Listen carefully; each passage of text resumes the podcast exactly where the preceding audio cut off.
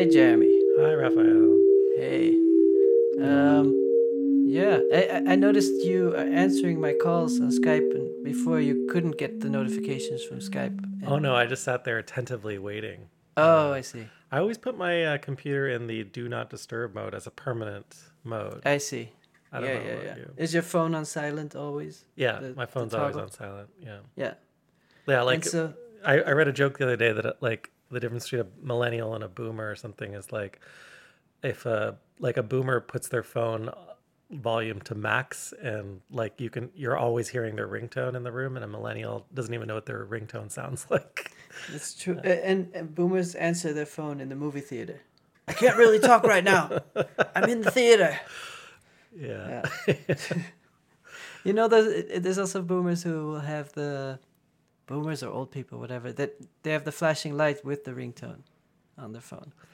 I feel like we're describing my, like if you had a phone, if you're our age and you had a phone in the 90s, like, you know, remember that you paid for ringtones? Yeah, like, it was big business. Ringtone was a big part of your identity. It was like... Probably saved a lot of musicians through the difficult days of Napster. And, yeah, you paid for, like, access to the web via WAP.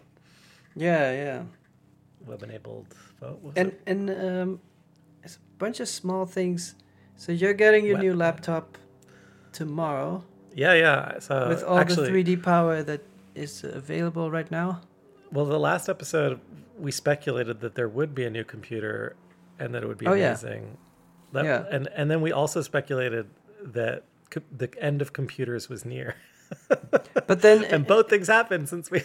This is relevant for this week's topic, but as far as 3D power and VR, PC is still better. Even though the Mac made improvements with GPU now on the laptop, but it's more for doing 3D renders in a 3D software than playing games. Yeah, this whole games thing. Just like a little PSA here, you can pretty much play games without a computer now via streaming, right? Like, both Xbox and Nvidia and Google have Stadia. They all have. Have you tried it?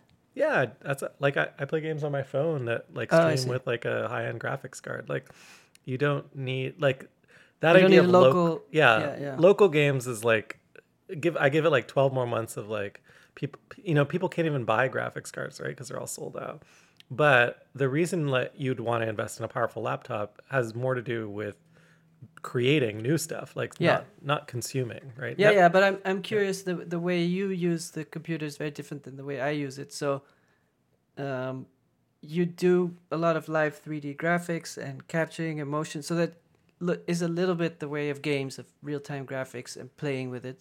Yeah, so like I'm curious, but next week we'll know. Like, this Mac has more 3D capabilities, but I don't know if it's the type of if your software is optimized for it. And, I think for a laptop it breaks a lot of barriers because laptops typically have to throttle both graphics and CPU performance because of the power that they have available, either via battery, but even plugged in.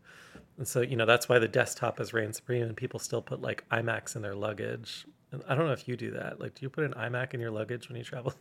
No. Just the MacBook Air. I think I was watching something with Marquise Brownlee, and he still does that. But then I saw a friend does that still, and it reminded me like... Well, he said that this laptop cut the need for bringing the iMac on the road. Yeah. So, I mean, I've watched all the benchmark stuff. It's very exciting. Yeah. But it's not about gaming, right? It's But like, the weird software that you use for AR and performing live and all that stuff... Will that do okay? It's probably not optimized for Mac. It's more like for any of my 3D like modeling work and 3D pipeline in general, and for live performance too. Just the amount of complexity that I can shove through the pipe. But even when you're modeling in 3D, like I sent you a model of yourself yesterday. Like I modeled you a bit more muscular than the real me. Yeah, I couldn't. That's the stock body. I was thinking the same thing. In the case of that, like if I wanted to modify you at all, like this morning I was working with someone else's body and I was trying to create like I took a painting of theirs and I was creating clothes out of the painting, like so that they could wear the painting. I don't know, it's a weird thing, but just the draping, like doing the 3D draping, like physics simulation. my computer was like one frame a second. It was basically broken like beach ball the whole time. And so that's not a very way that's I wasn't that able takes to, the fun out of the creating. It wasn't it's not creative at all at that point because you're like, ooh, I better not make another mistake and like try something. I could be waiting here for 10 minutes. Well, I think we're slowly hinting at this week's topic, but I was always interested in making the computer do less. So it's maybe a sort of Bauhaus thing of like accepting the material for what it is and seeing it, looking at it and like, well, let's admit we're looking at a two-dimensional plane. We don't have to simulate three-dimensional space. So that was always my thing. And even all that being said, rendering colors moving through the browser full screen on high-res screens is quite taxing on the CPU. JavaScript and Canvas is... I remember all my previous laptops before this M1 MacBook, the fan would always blow if I showed my work after a while. Mm-hmm. And that is always a stress signal. It's not bad for your computer, nothing's happening, but nobody likes that sound, so intuitively you leave. And I think this next generation of computers, the MacBook Air doesn't even have a fan, and I think the Pro has a fan, but you barely hear it. Yeah. So that will make... The pipeline, whether you do 2D or 3D or whatever, I think you don't want to have the feeling of like, oh, I'm bothering the computer too much. And the computer should be like, yeah, go ahead, have some fun, open 1,500 tabs, it's okay. Yeah. And not that thing of like, do you know when you're a guest at someone's house, but you feel like there's not enough room for you, and you're like, sorry, can I use the bathroom? I'm sorry to intrude. Like, your computer shouldn't, But for me, it's like the difference between drawing and plotting points, where you plotting points, there's a certain, the faster the computer, the faster your resolution, your creative resolution, if you think of time as resolution. And so I don't think enough people and I've been watching all these YouTube videos reviewing the thing and like, this is only for pros. And I'm almost mad at that comment. Cause I'm like, that's saying like, yeah, but I did like seeing that. And the M1 is so good, the MacBook Air that I have. Yeah. I'm running a 5K external display, the LG display that should be 10K. I don't know. No, but the type of stuff that I do, I also render videos and I do screen capture and everything, and I barely ever even feel like I'm taxing the computer, so I understand what they're saying. Like I'm a professional, I make a living on this laptop. Yeah. And I really don't need the extra GPU because there's nothing in my workflow that requires it. So what they're saying is like, if you're not a video editor, you're probably not going to use all that extra horsepower. Yeah, but my point is that you're pre-limiting the potential for you to explore new media. It's more, all these videos are kind of, at the same time they're excited about it, but they also don't want to encourage people to buy something they don't need. So I think they in particular are people who constantly use huge files. Yeah.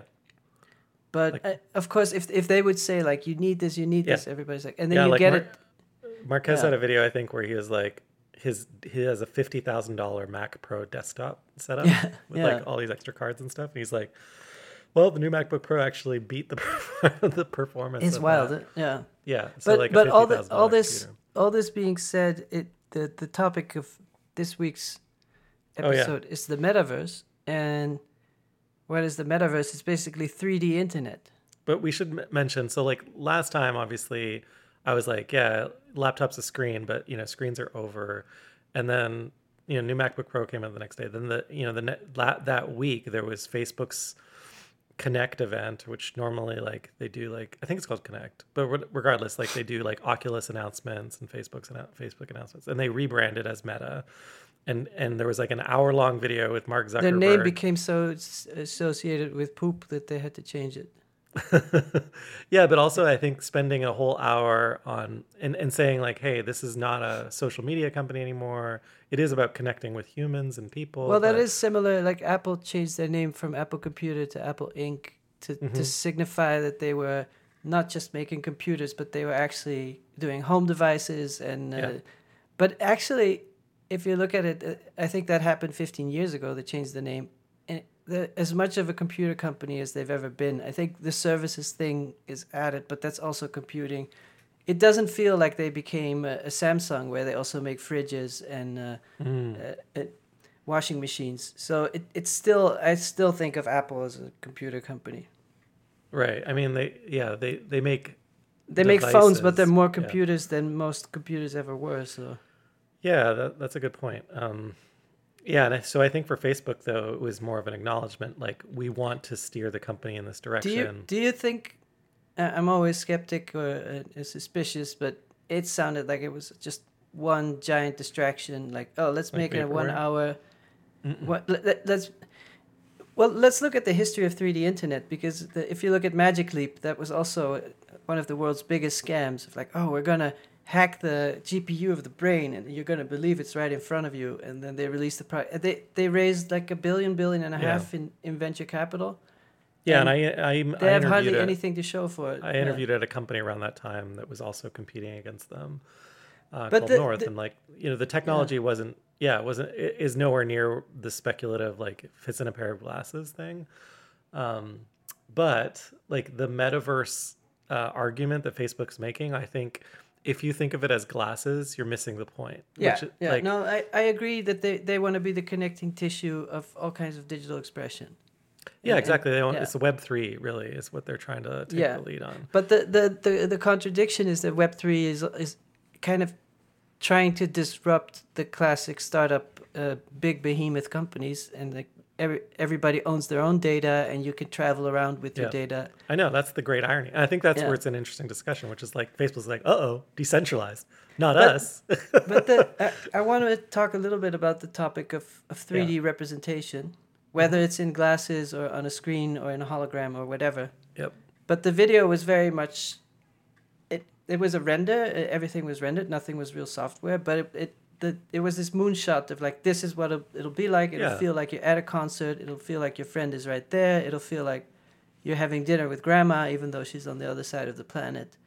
Yeah. So it was a lot about 3D. And then you can wonder, are they serious about that? Or are they just using that to create excitement? And that's not really the goal. Well, if you look at it in dollars and cents, I think maybe this is where gaming becomes relevant again, because you have like, you know, Roblox and Fortnite.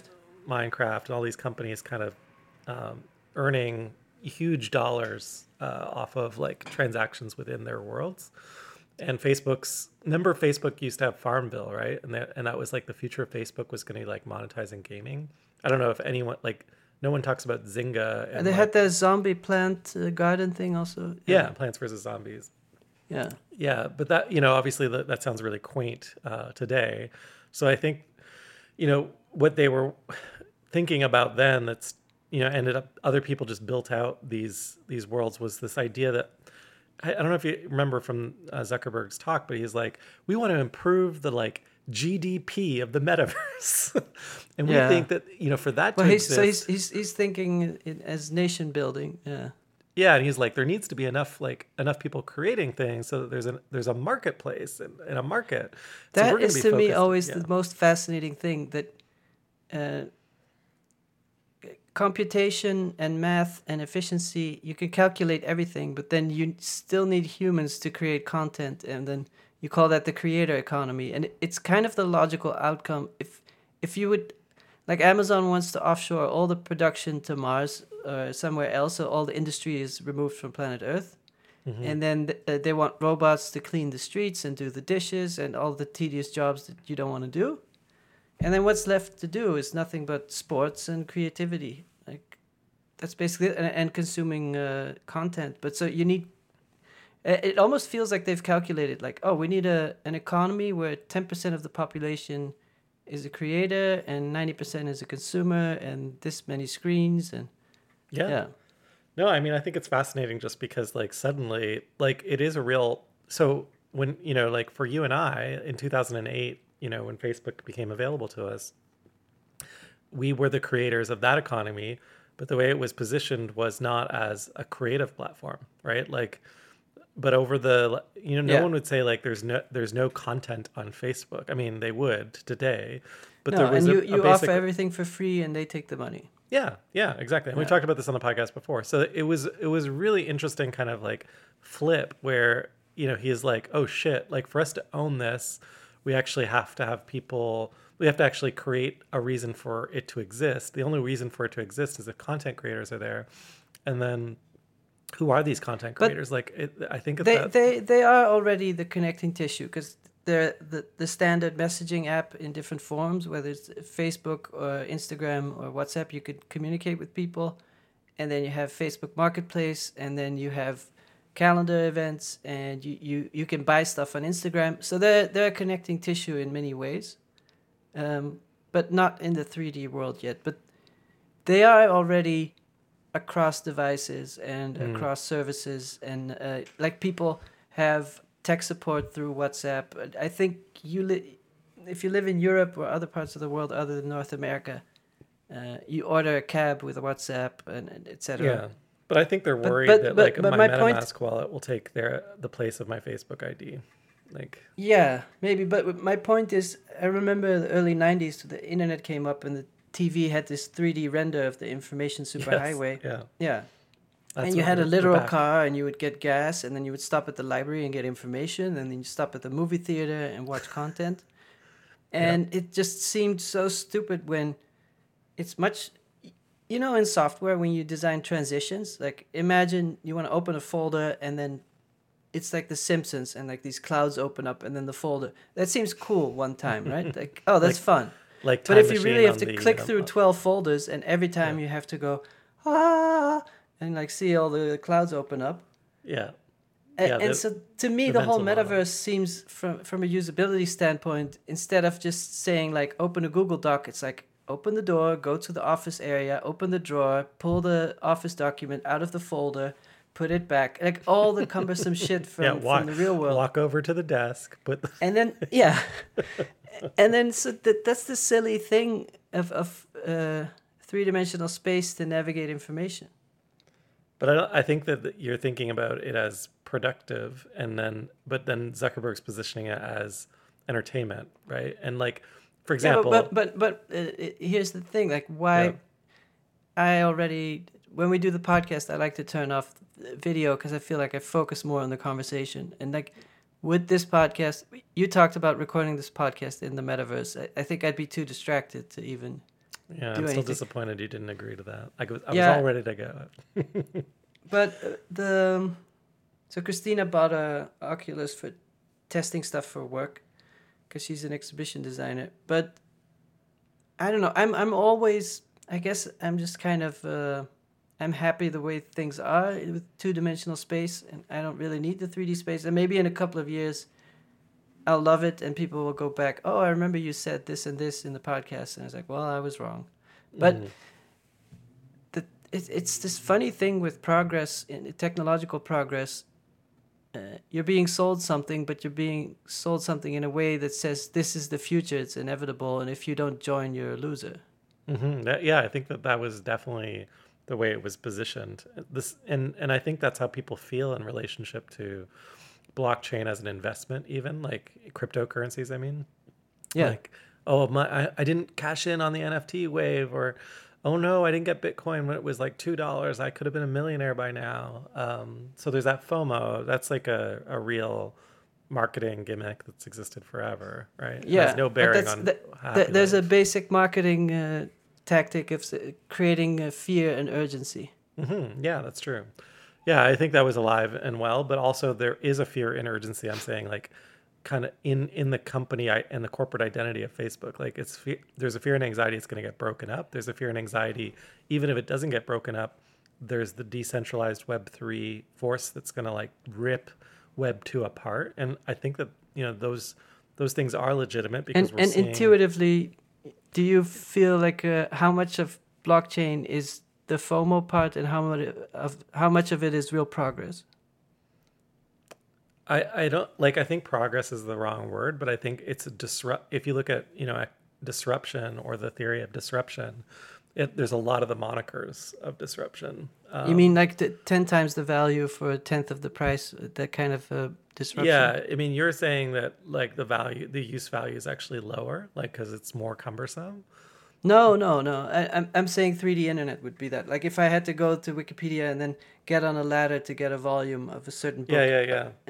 But Tim Berners-Lee said he, like, you know, made a huge mistake with the web, the original like protocols for the web when it was designed, in that it had no understanding of context and presence. Like, oh, I thought the mistake was that he did the ://. He regretted that. He's like, yeah, well, okay, maybe that was one of them, but he also regretted the page metaphor, because, you know, everything you just argued about the 3D internet, he argued against himself at, you know, after the internet, that like, oh, why is it a stack of pages? Like, I could have chosen a myriad of different metaphors. Different metaphors, yeah. Yeah, and then he was like, actually, the best metaphor would just be like, you know, the world. And then, you know, all of this is embedded in the same rhetoric that I think is problematic, and I could definitely do like a 1-hour critique on this, that the machine should feel like intuitive, right? Like that it should feel like a part of our bodies. And I wonder, because I'm not arguing for that, but that's like the Steve Jobs kind of thing. Like, it, like, you know, you disappear, the machine disappears, it becomes a part of your body. I don't know if that's true. Like, when you think about the history of learning, and books have been a big part of that, there's centuries of thinking about the page and what's the right size of a page and how much space does your thumb need to hold the page. Mm-hmm. And when you look at devices, they keep saying the bezel has to get slimmer and slimmer. But you need a place to hold the device. Yeah, and so there are these, you know, they're not universal truths, but I do think, like, when you redesign a car because it's electric, you can get rid of a lot of stuff, but still it's nice to get out on the side of the car and not on the top of the car. Or, like, you know, there are certain things, like the human body, and so I think books have proven to be pretty effective of being something in your field of view that you can hold. And would you really want to learn in an environment where you jump into a virtual world and there's all this text floating around you? And would that be a good way of learning calculus and et cetera? I don't know. Like, would movies be a better way of teaching history? Maybe, yeah. I don't know. I mean, I think like the argument that people make is that, like, you know, the video, they always go back to the video game industry, which I don't think is fair, because but if you look at the, like, some of the more recent successes in video games, there are all these video games that are not games at all. They're just like a sandbox for creating things, and like Animal Crossing, that type of thing. Yeah, Roblox. I think Roblox is the better example, or Minecraft, right? Where you know, the authors are the players, and in some cases there's like a blurring.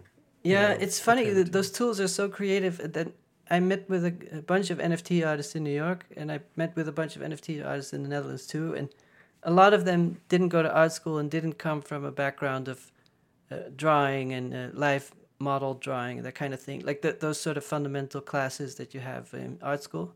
Mm-hmm. And I was like, oh, so, and they were more on the coding side than on the visual art side, but they make work. And I'm like, oh, what's your visual history? Did you draw a lot as a kid? And he's like, oh, no, Minecraft. So that was his creative expression, and that's also his work has that character. So you just grow up in this environment, and the pencil doesn't make a lot of sense. But that's my whole point, which is like, you know, like the way, if you watch that Facebook video, first of all, it's a video, and then it's trying to explain concepts that are experiential and time-based. And so what does it do? Like, what are the things it demonstrates? It shows like the first thing Zuckerberg does is walk into a space station where they're playing cards, like they're playing poker together. It's like the most ancient, like, kind of game that is so, they're using that analogy because it's easy to understand for anyone, but it's like, no one's playing cards. I mean, the whole video just feels like he's Pinocchio and he's trying to learn what it's like to be a human. He's like this little robot boy, and he's like, what do humans do? They want to have fun. I don't know what fun is, but I will learn. I will write a protocol for fun. Well, I thought I mean, it was amazing. It went, I love the TV show Silicon Valley, but they never came up with something this far out as this 1 hour thing. Like, it was unbelievable. It was in my lifetime, you know, it was kind of exciting. Like, your character never got this awkward. Yeah. No, I mean, like, I'm like, shit, I really have to up my game. Yeah. Like, I haven't when he's done designing his own avatar, and his own avatar looks more human than him. Yeah. No, there was so many ideas that I've I've made fun of it for such a long period of time. It was like, that's why I think it was a major moment in human cultural technology history. It was a major moment in awkwardness of marketing of the digital. Yeah. Like even if none of it transpired, the belief and the investment in that future it's the strongest I've ever seen it. Like one could argue that outside of video games, anytime a company tries to humanize the software, they're actually going in the wrong direction. So there was a time that there was Microsoft Bob. Do you remember that? Yeah, of course. Yeah. And it had the metaphor of the living room, and then you had Clippy. And there are different moments in software where they try to introduce 3D space to do stuff, and that kind of means they're on the wrong track. Historically, that seems accurate. Yeah, it's obviously you can package it all as skeuomorphism, and it's also kind of what I've talked about in terms of like Marshall McLuhan. We march backward into the future. Like we're always looking backward to try and figure out what comes next.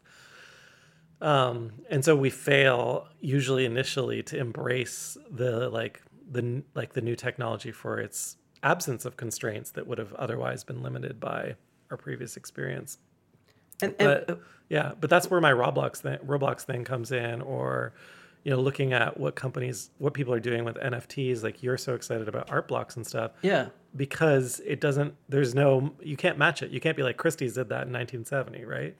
One of the things of Artblocks that's funny when we talk about all these 3D metaphors, when you do code-based on-chain NFTs, you can only do so much code or it's too expensive to mint.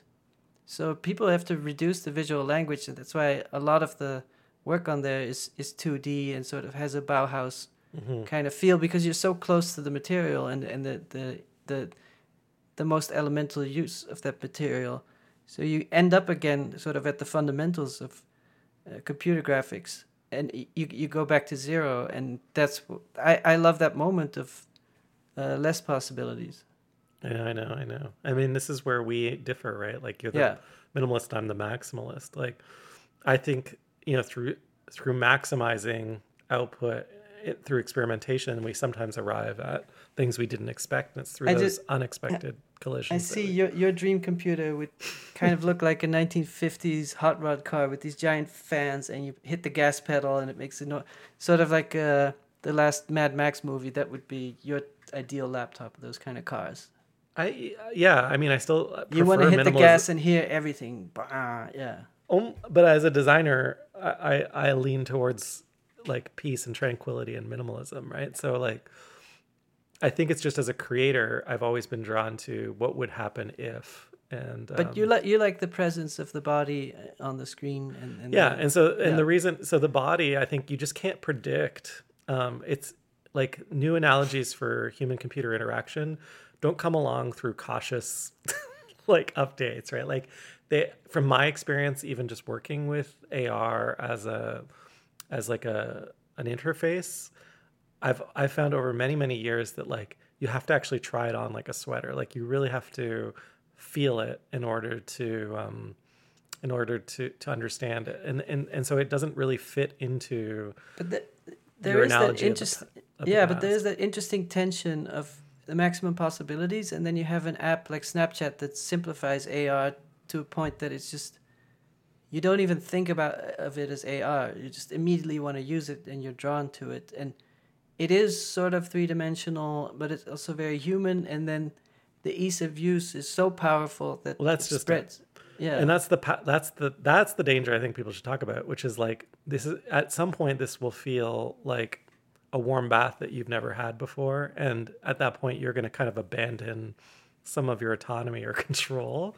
Yeah, and I think right now it's so awkward that we're all like ha ha ha, but like kids are fully immersed in it, and it's intuitive. I think Zuckerberg is always studying the behavior of really young children, and he wanted to make Instagram for kids, but I remember he would talk to children and say like, oh, why don't you use email? And they're like, oh, it's too complicated. And for an adult, that's really weird. But they're kind of ahead, and now everybody thinks email is too complicated. Like, oh, I have to write a subject? That takes too much time. Yeah, like child version of me was basically like doing you know, bare like 1/10 of what is we're capable of doing today. And I was considered like some kind of computer genius as a child. It's like, yeah. Ooh, you took a picture digitally and then you manipulated it. Whoa, how does that work, right? Well, you remember in the beginning of the internet, if you could just make two web pages, you would make good money. You're like, ooh, you a hacker? So I think it's really, I would just like caution looking at the trajectory and what Facebook's speculating based on, you know, whether or not you or I like it or can see it. I think you have to look at 20 because they're saying it's 20 years from now, or in interviews Zuckerberg's like 2028, 2030. And so, okay, who's going to be purchasing age then, right? It's going to be an 18-year-old today, right? But then all the video game companies have a head start in 3D representation and socializing in 3D space. Sure, yeah. I mean, even if it wasn't 3D representation that ended up being what transpires, you know, I think that that's similar to what you described as the way the internet was first advertised with the highway and a little mall and stuff like that. You know, it might be that we have 3D representation. It might be that we have things that we just can't really imagine right now. I always think of the movie Her being pretty accurate to where things are headed. And so I imagine this conversational earpiece and an AI that you talk to that's good for looking up quick information and asking for directions and calendar planning, a sort of personal assistant thing that makes sense in voice. Yeah. And then in the movie, when he wants to write, he has a sort of iMac type of screen, and it's a dedicated thing on a desk that you just have focus time. You don't do that on the subway. Like, it's good to really sit down and focus to write. Yeah. And then there's the entertainment thing, which is a hologram, and you have this sort of a crass video game character that's conversational and 3D. Yep. And so I could see the Xbox, Microsoft world, like they're really positioned for that part. And then the sort of productivity tool, maybe Google or Apple, seems very well positioned. And then the conversational earpiece, I guess Apple has the AirPods and Amazon has Alexa or something there. But I don't see Facebook. You know what I mean? I just don't see Facebook becoming... No, but I don't think you should see them that way. In fact, I think the odds are stacked against them. You know, if you just look at what's happening right now. Like, I don't know. I don't use Facebook at all anymore. Apparently kids don't either. When I log in, it's like way too complicated. I don't know what's going on. Like, we've been missing you, Jeremy. Where have you been? Yeah, like... You know that thing when you deactivate your account and they show all these pictures? These friends are going to miss you. For me, it's like walking into one of those stores that like will, you know, unlock your phone, you know, like it's just, there's like LEDs blinking everywhere. There's an open sign. But I'm like, okay, straight out of here. Do you use Instagram regularly? Less and less as well. Yeah. Like, and Facebook's seeing this too, you know, like Snap took on a bunch of extra users this year. And the reason they were able to do that is because they leaned into filters pretty hard, right? Like they leaned into personal expression. And it's funny. Like, I think we all intuitively we follow tech news, and everybody prefers Evan Spiegel over Mark Zuckerberg. And so I mean, they're both pretty bad, but yeah. But then if you notice that kids are like, oh, Snap is better, TikTok is better than Facebook, it makes you happy. Yeah. It's like, oh yeah, just.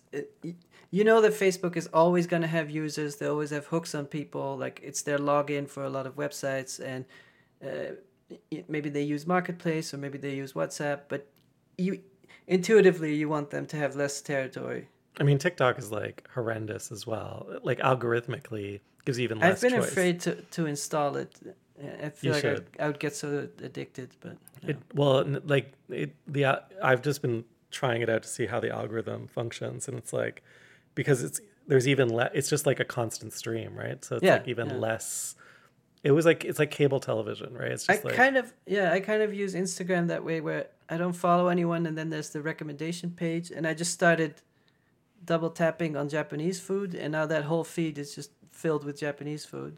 So you can, but I think TikTok, from what I heard, it doesn't even ask you to. No, it double tap anything. It just if you pause, that means you're looking at something, and then recommend more of that. So there's no hiding. Yeah. But and then it'll throw in like you know, adjacencies or contradictions every once in a while to see if you like that. So it's really sophisticated. I'm impressed. Yeah. If you ask me, what would improve the internet would be more standardization of services, and I don't know how that would work, but I feel like when you interact with the government or healthcare or shopping or movie theaters, you kind of all want the same thing, and you have to sign up for everything, and that is the Web3 sort of promise, that you just have this one identity that you carry around everywhere. And maybe that's what Zuckerberg is actually thinking of being the connective tissue and standardization. Because the idea that you, every time you visit a different institution or a different page, you have to re-enter things and make a different password, all this. I feel like passwords are really one of the biggest issues. Yeah, I mean, but ultimately, like, back to that TikTok thing. Imagine if you go to that metaverse, but every time you have this big ring with 1,000 keys hanging on your pants, and they're kind of sagging because it's so heavy, and then every time you have to go through all the keys. Was it this one? Was it this one?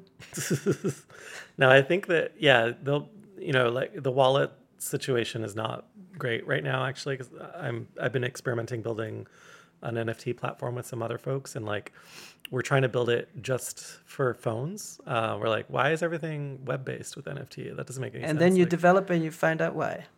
Well, yeah, you have to use this thing called Wallet Connect, and then it, like, jumps to your MetaMask, and then it's like, open your browser. Well, there's a browser in MetaMask in the app on mobile, and then you're logged in too. Yeah, but anyway, like, everything in theory, it actually works. So, but there's, like, it's 3 steps right now for us to get you logged in. I assume that's, like, if I was an engineer on a team with, like, a, you know, user researcher, a UX designer, product designer, and a PM, we'd be like, how do we remove a step? Yeah. How do we remove a step? And eventually those steps are gone because we figure it out. I think it's maybe the best thing would be that you have a casual wallet that certain types of, I don't know what the solution is. Because the problem is, if you assign one protocol to be your identity, whether it's blockchain or whether it's Apple's login or whatever, as time goes by, you're so deep in it you can never get away, and that creates a situation where if that company doesn't do a good job, it'll take you like half a year to transition. Yeah, you just like tie your identity to another wallet or a different coin or something, a different chain. Yeah. Right? I don't know. Like imagine doing your taxes and your insurance and your health reporting from the doctor and your children's report cards and the movie theater and everything. In my mind, though, this is like if we're going to use an analog, it would be like, you know how Amazon came out with that grocery store that you don't have to go to a cashier for? Yeah. Like that. But you log in with your phone in the beginning. Yeah. It's not like we're not going to try and do that on the internet, right? Like the internet is the history of the internet is the history of removing friction for purchase, right? Yeah. And that's called intuitive. Well, we call it purchase, but it can be anything. Yeah. It's just anything that you want, something like a cookie or something tied so that your preferences are known. Yeah. That's like your surveillance capitalism 101 here is like track the behavior, remove the friction. Okay. And so that it feels completely natural. Let me break it down for you. Let me break it down. Now, if you look at a bunch of what the NFT platforms are doing is they're incentivizing, like Rally is an interesting site to look at. Just participating in a community will earn you revenue. So now you're earning revenue and you're spending spending that revenue within an ecosystem. And it's like this perfect economic behavioral loop, right? Yeah. I can't imagine companies like Facebook just like sitting by the sidelines being like, yeah, that's not going to work. It's like, it's such a breakthrough in the history of the internet, human behavior, and economics that ultimately, like, it's all the like gamified theory, everything combined into one, beautiful really, drug. I have a really hard time comprehending whether it's bullshit or amazing because you get sucked into it. It was NFT week here in New York, so you meet everybody, different get-togethers, and it was a panel talk with Rhizome at the New Museum and. People are somewhat critical, but overall, this seems really exciting, and it feels as exciting as the early web. It's more exciting. 1999 all over again. Yeah, and it's not like, oh, did you try Instagram? This is more fundamental. Like feels like a bigger deal. But at the same time, like.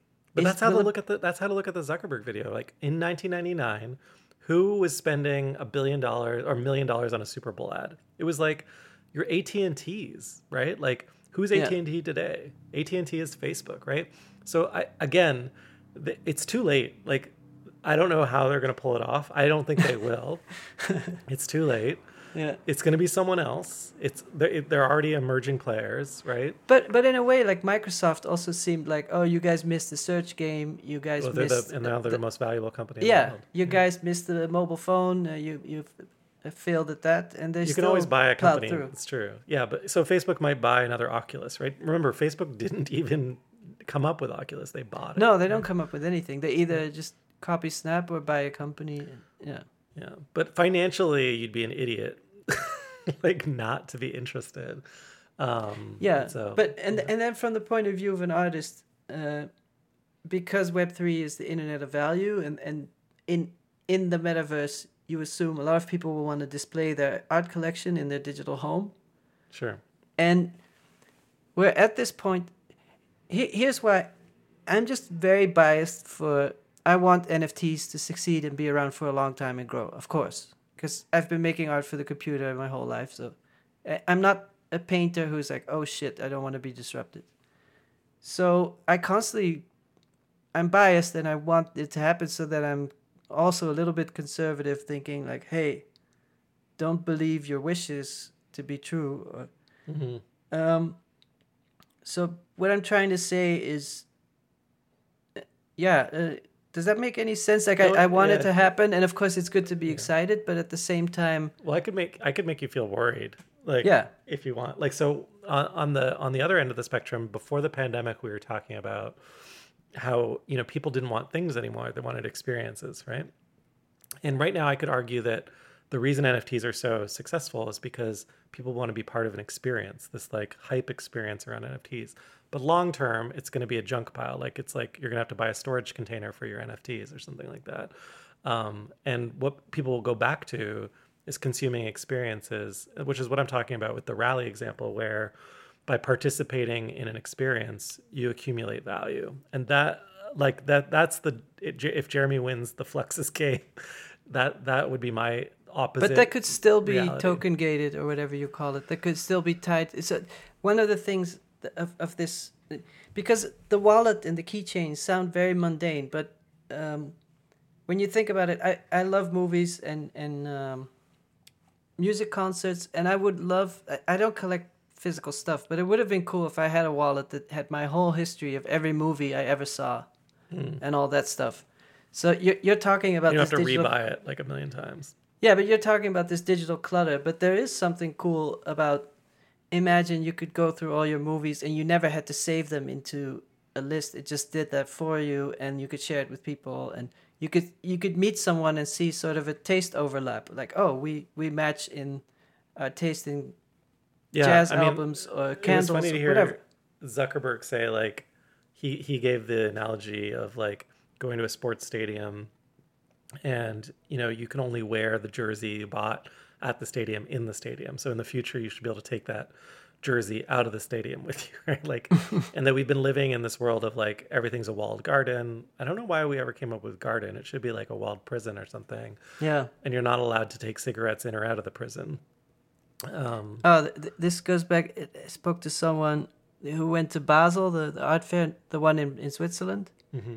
And supposedly there's a free port right next to the fair where you go in, and it's like it's a different tax zone. You leave Switzerland, basically. Yeah. And there's all these little rooms. Each gallery has a room, and you go in the Gagosian booth, and you look at a painting, and you say, okay, I'll take it. And then they put it back in the crate, and it never leaves that room. But you just go there to look at it for half a second, and then you leave. So that is exactly what you're talking about with this walled prison environment. But it will go up in value. It's just not allowed to take it home. Yeah. So I mean, I support this idea that like your data comes with you, but the funny thing is, that was invented in Europe, like the idea that you have a right to your data or right to be forgotten. Yeah. a right to understand what's collected about you. And then I think that came up in the beginning of the podcast, the first few episodes, that open source always seems like the better idea, but then convenience wins. And that's where Facebook would have an edge, where Web3 in theory is beautiful, but the seed phrase and hacking and all that stuff is so cumbersome that maybe Facebook has an edge there. Yeah. Yeah, but there's a company called Dapper Labs that, like, you know, they did the NBA Top Shot stuff, and they have a bunch of other video game things, and they let you use, they like added a credit card layer to the crypto space, right? Just to remove that barrier. Yeah, so, but then whenever you create a convenient layer on top of it, then you're reliant on that company to exist. And so that same thing I talked about, like, oh, what if you want to go everywhere, but you can't take your Top Shots identity to get your car fixed, and then you have to make another login for that. And so the Web3, you want this universal login, but at the same time, it's scary and stressful to manage. And no, I mean, you're right, and this is not like a tiny technical challenge. It's like a monumental technical challenge. Well, they were to pull it off. It was interesting this week and talking to all these people, and they're like, yeah, the math is so beautiful and perfect. It's just that the human brain can't comprehend it, so we have to create all these weird things like a seed phrase for you to interact with it. Just because the human brain is so limited.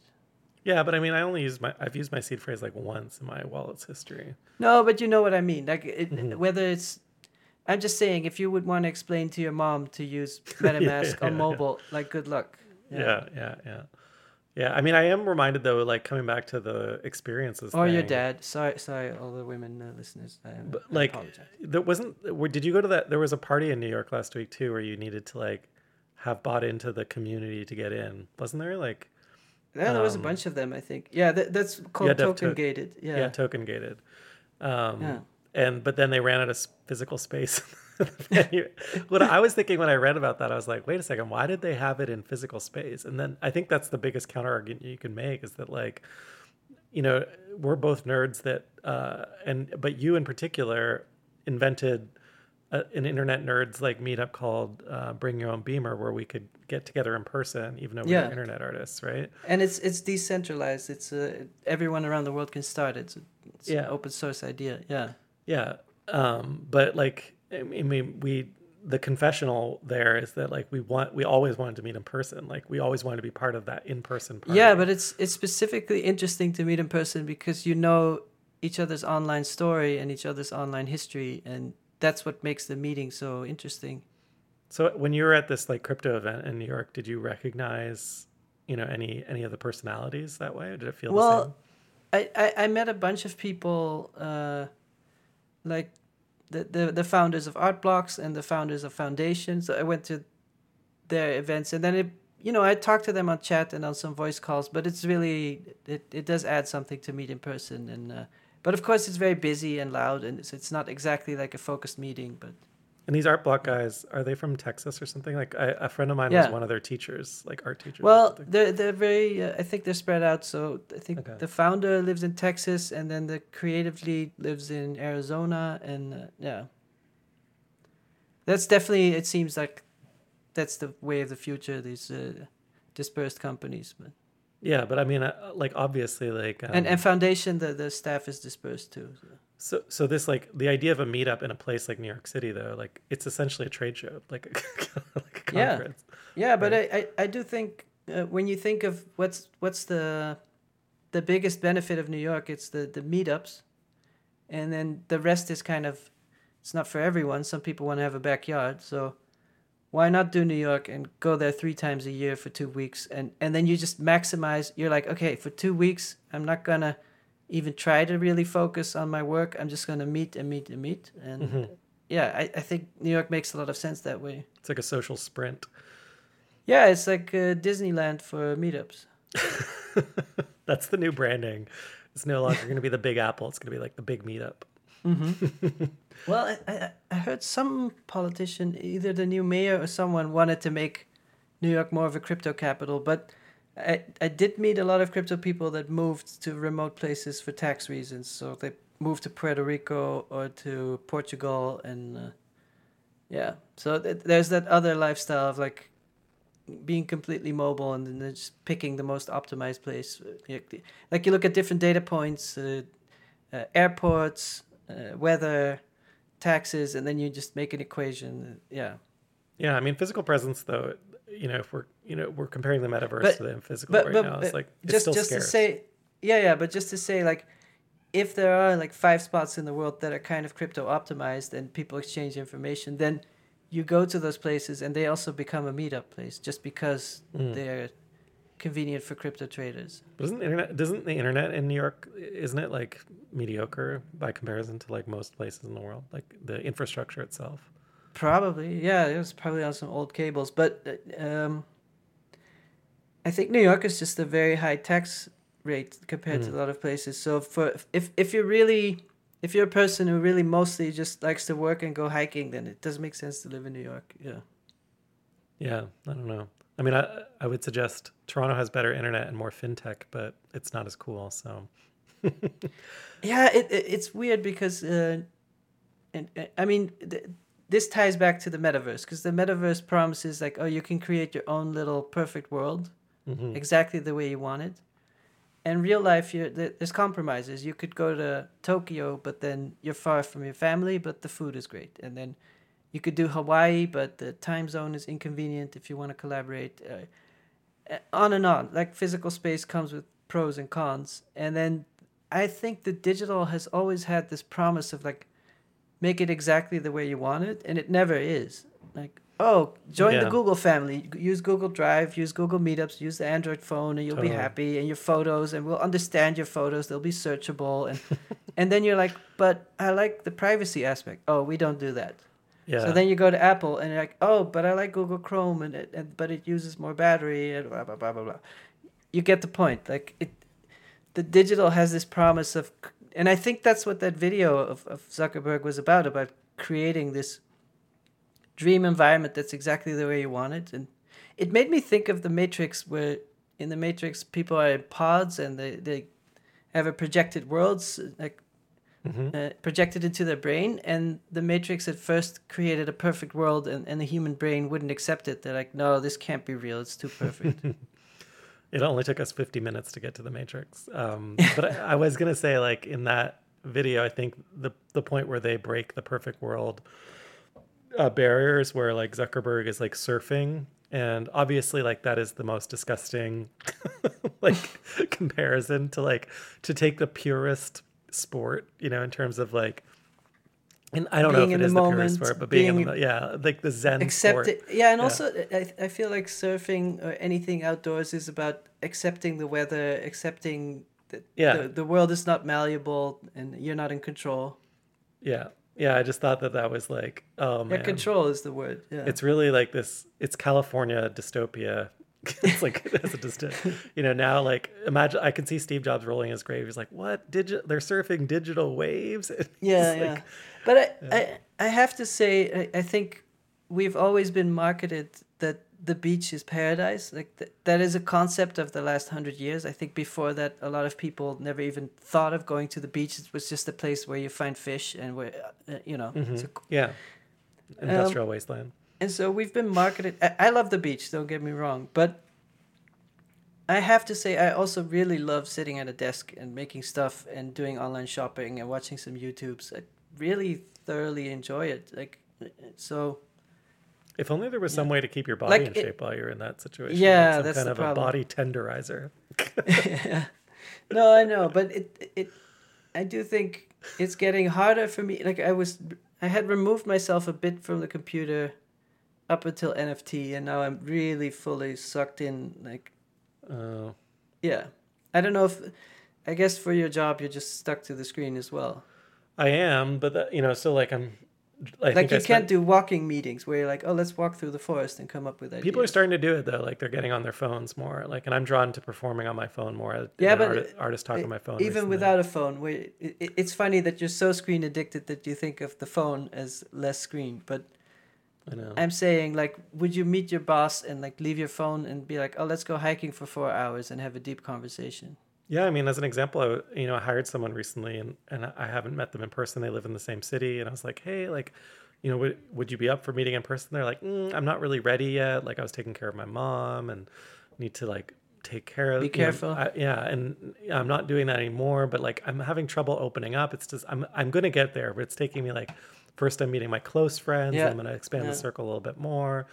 So we're in a weird time. All of this comes at a very weird time. I have to say, renegotiation time. I had that a little bit in the beginning, where waking up out of the lockdown and meeting people, but I think being in New York and also traveling to the Netherlands for my show and the UK, I was kind of jolted out of it and just like, it's totally fine now. That weirdness of like, oh, you're three dimensional. It's weird. Well, what was it like having like an actual physical exhibition though? That must have been. Yeah, it's really fun. Yeah. Well, first I had one in the UK, but it was all digital work projected, so that was kind of an extension of the screen. And then in the Netherlands, it was all these enamel paintings, and I would say it's a reappreciation of off-screen time. Mm-hmm. Yeah. So. I don't know. I guess, and I like the tension between the two. Like, you do the show, and how do you represent the show? Yeah, maybe that's a good point. Like the other thing that I'm struck by is like the whole thing is supposed to be about almost like it's a post-internet argument that we're post-pandemic hybrid futures is like kind of the tagline I came up with. Well, that's a good argument, because I really thought when post-internet happened, I thought the word was it was the wrong word for. I understood the word, and it's a catchy word, so it worked. Mm-hmm. But the post-internet, the actual things that were made were, to me, like reflections on the internet in classic formats, so in sculpture or painting or print or whatever. Yeah. And that didn't feel so post, and now I feel like NFT and Web3 feels like the post-web. Like, oh, we had the web, and now we're going to the blockchain, and that feels like the next... Going to sculpture didn't feel like the next step, and going to NFT does feel like the next step. Yeah, and I know I sound like a broken record, but like throw AR on top of that, and Tim Berners-Lee idea, his idea of like RDF, letting go of pages. Yeah, letting go of pages, and it's just about your chair talking to your thermos or whatever, and you kind of get an idea for lower friction, the higher GDP world that Zuckerberg's talking about, but there are different ways that we could imagine that. It's interesting when you say letting go of pages, and it makes me think of, for a long time, many musicians tried to make generative music. They're like, the song is old, we don't need the song, why are songs 3 minutes? Yeah, just throw a bunch of bottle caps on the piano kind of thing. Yeah, but even... like digital? I mean digital, that you could make... You know how music in video games is kind of interactive, and depending which room you walk in, it might have the same BPM, but it might slightly change and evolve. And so you have this thing where it's not an album with 12 songs under 3 minutes. And so I think over time, many musicians experimented with all kinds of programmed music that could change over time, but the song still persists. Like, there's something... I guess it can all exist. Like, you have video games that are interactive narratives, and then you have TV shows on Netflix that are linear. But that sort of choose-your-own-adventure novel that didn't really take off. No, I mean, this is a whole other podcast, but I think our argument about TikTok, there's going to be an artwork at some point, or a series, or a way of making art that is more like TikTok, where the art, wraps around you, that envelops you. And that's what I'm trying to get at with this idea that... Ryan Chakatan sort of made this project with Rhizome that was pre-TikTok. Yeah, I know. I reference that all the time. It was pre-TikTok. But before that, it was the 1,000-channel universe, right? It was like, it was television. Yeah. And it was, wasn't it U2 had a tour, Zooropa, and it was all about flipping the channels and this multimedia experience. The natural, tendency is toward, it's the low friction thing, right? It's the warning of surveillance capitalism. When you talk about low friction, then I always go back to Wikipedia. It's just so fast because it's so low bandwidth and so simple, and the design is standardized. It's not like every topic has a different design. Mm-hmm. So, and it's 2D, and it really looks like a newspaper. There's nothing innovative about the interface. It's just very practical. No, or it's like The Fifth Element or something. Or I was watching that like Finch movie last night with Tom Hanks on Apple TV, where he invents a robot. And is it any good? like Kristen was like so mad that I forced us to watch it. But I'm like, how can I not watch this thing? Because this represents Apple and Tom Hanks' vision of the future. And I just want to see what that looks like. And I did fall asleep, but then I got back into it. Isn't he, course, he collects typewriters? No, he's like in the movie he's like, no, but in real life I think he's a typewriter collector. Oh, is he? Like, he definitely does not belong in this movie. Like, at one point he's typing like a hacker, but you can tell he's just typing only the top row of keys. So maybe he was writing power over and over again. Yeah. But you know, like in the movie, there's still this analogy where knowledge is downloaded and they're like scanning books into the computer. And like, there's this, he invents a machine that like cuts the books up and scans each page. Remember when Google was doing that, where they had this idea? Wasn't it that movie with the robot, Johnny Five, what's the name? Yeah, Short Circuit. Yeah. They always had this idea of knowledge is contained in books and our job is to download the book into your brain, right? Well, and books are photogenic. Yeah, but like the whole thing is perverted and wrong. The idea that information is poured into you like a vessel. Kristen, my partner, is like a teacher, and that's like an obsolete, you know, form of teaching. Like the teaching is not about knowledge transfer. It's about in the Matrix they have all these lessons on discs. Sort of looks like a zip disc, and he's like, hit me, and then he learns karate and weapons and whatever. Yeah, exactly. And so there's still, like, at one point in the movie, they're like, he doesn't have time to complete the download. So he's like, you're going to only be 70% perfect or something like that. Like, and so, but I think that, like, the point I'm trying to make in regards to... But the blockchain feels that way. Well, that's what I'm saying. Like, metaversally speaking, I don't know if that's a verb or an adverb. Use that. Maybe you're the first in history to use that. That's cool. The experience, I still think, trumps the asset. And the last point I'll make on that point is, this year in the pandemic there was like a Travis Scott concert, and by the way, terrible news about that concert in Houston, totally unrelated to that. There was like a concert inside of Fortnite, I think a few months ago, or maybe it was a year ago, but anyway, there were, I don't know what time is anymore, but there were 27 million people that participated in that event. And so, you know, when we talk about like, is there an audience for this? Is there like, are there any people that are interested or care?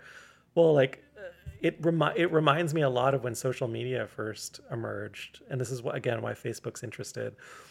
And people were like, oh yeah, like, I don't know. Do you have a Facebook account? I don't know. It's not that not that many people are using it. I mean, it's only like 500 million people or something like that. Only college kids.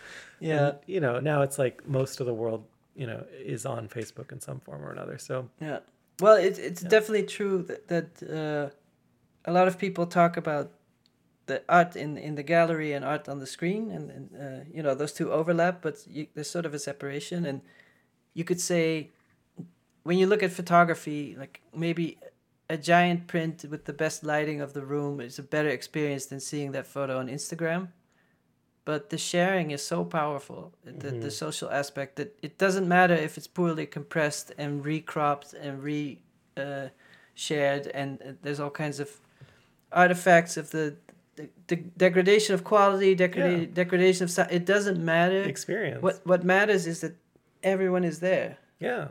Yeah. And so that's the bottom line for me. Like at the end of the day, it's like, metaverse or not, you know, people are going to seek out experiences. But I mean, to me, that seemed very obvious when I was late 90s. Like, oh, this is, we're all watching TV and then we're all going to watch the computer. That's where our eyeballs are. But then there is something about the limitation of the screen, that there are things that you can express in certain materials that you cannot express on the screen. And then with my physical works, it kind of feels like, oh, I'm making these works, but they're kind of invisible. They're in a collector's home. One person can see it. It's kind of a bummer. But like I use a lot of different materials. So I use tapestry and acrylic mirror and enamel. And then you see photos, but if you haven't seen it IRL, like you really don't get it. It's just different. So then you feel like, well, why even bother with the physical works if no one's going to see them? It feels like the audience is so limited. Mm-hmm. But it doesn't feel like that on the internet, right? Like it feels... Yeah, I mean, yes and no. Like, some of the physical works to me are very exciting, but like, just it's very weird going back and forth. Like making a website that millions of people can see, and then you make this little plexiglass piece. And some of my favorites were sold before the show, or they were made in a small run, and they like they were never exhibited. And I have a photo of it, but it's gone. And I always argue that, to me, the physical objects are way more virtual than my websites, because I can look at my websites anytime. Mm-hmm. Yeah. Yeah, and I mean, that's really interesting. Yeah. I mean, it's it's the same for you. Well, no, I know, but for you, that's the choice you made with performances. Like, they happen in the moment, and then they're gone. No, it's a very similar feeling. Like, that's why I'm kind of reflecting, and there's like... You don't ever get it back, but being in that moment, they say like people won't remember what you said; they'll remember how you made them feel. I feel so appreciative for all of those experiences that I had, because that ultimately they've made me who I am today. And you had a moment that I didn't know before, but you sort of opened up in one of the last episodes that you were doing a lot of touring and performances, and you were so exhausted and Like this is a good example. Like, a dinner with us and like 3 audience members would be a more interactive, full experience, but it would be kind of limited to the rest of the world. And then if you make a podcast, it's not even about the number of listeners, but it's like someone is over there, someone is over there, someone might listen a year later, someone might listen in Australia, someone might listen in Spain. It's a great segue into our new NFT, Dinner with Wrath and Share. Yeah, but...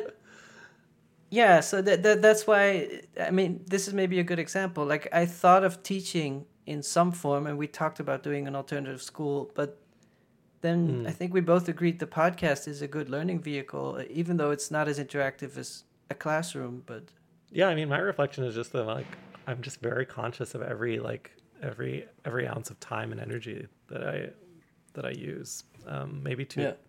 Maybe it's, especially as time seems to compress and get faster, but also slower at the same time during the pandemic. I don't know. Yeah. Like, I'm in a reflective mode. I'm like I said earlier, we're in a period of renegotiation, of reflection, of regeneration. It does feel like 1999, because suddenly, like, my cordless phone doesn't matter. It's like, it feels like 1999 also, that I'm doing something that a lot of people are interested in but can't comprehend. Yeah. And like, so... I was doing MP3 player skin designs at that time, and I was like working for clients in Tokyo and Silicon Valley, and then I was like going to school in Toronto, and people were like, "How are you? How do you make ends meet? How can you afford rent?" And I'm like, "Oh, like, I sell these digital interfaces online." And people are like, "What the hell are you talking about?" What are you talking about? Yeah, exactly. It was Canada after all. Yeah. And then we just... No, like, but and that idea of being small and nimble, that you can hop onto a new thing, and then seeing a behemoth like Facebook bringing the grand vision, and you're like, can this giant monstrosity change direction? No, I don't. I think they're going to buy it up. They'll just buy what they want. But...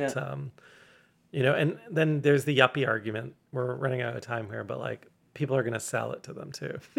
Like, some people will always want to be wealthy, right? Because they equate wealth with happiness and power, even if it's not. The wealth thing is funny in the metaverse, and that's where NFTs come in, I guess, because what does it matter how much money you have once you're in the metaverse? It's not the size of your house, but yeah. Mm-hmm. Yeah, I mean, there's all kinds of...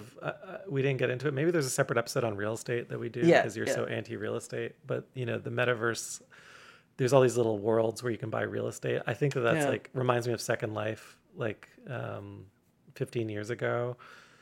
This idea that there were these new meta economies and new geographies. I think that's like, again, that's really like that. If you go back to your like highway argument, your information superhighway. Yeah, for sure. That's the worst example of it. Well, there's. I was part of this art group Neen in the early 2000s, and the architect Andreas Angelidakis, he was building a lot of experimental stuff in Second Life. So he bought a plot of land, and then his neighbors would complain that his buildings were so weird, and they just wanted a white picket fence, normal suburban neighborhood. And it's like, well, I don't want to be next to this ugly building. Yeah.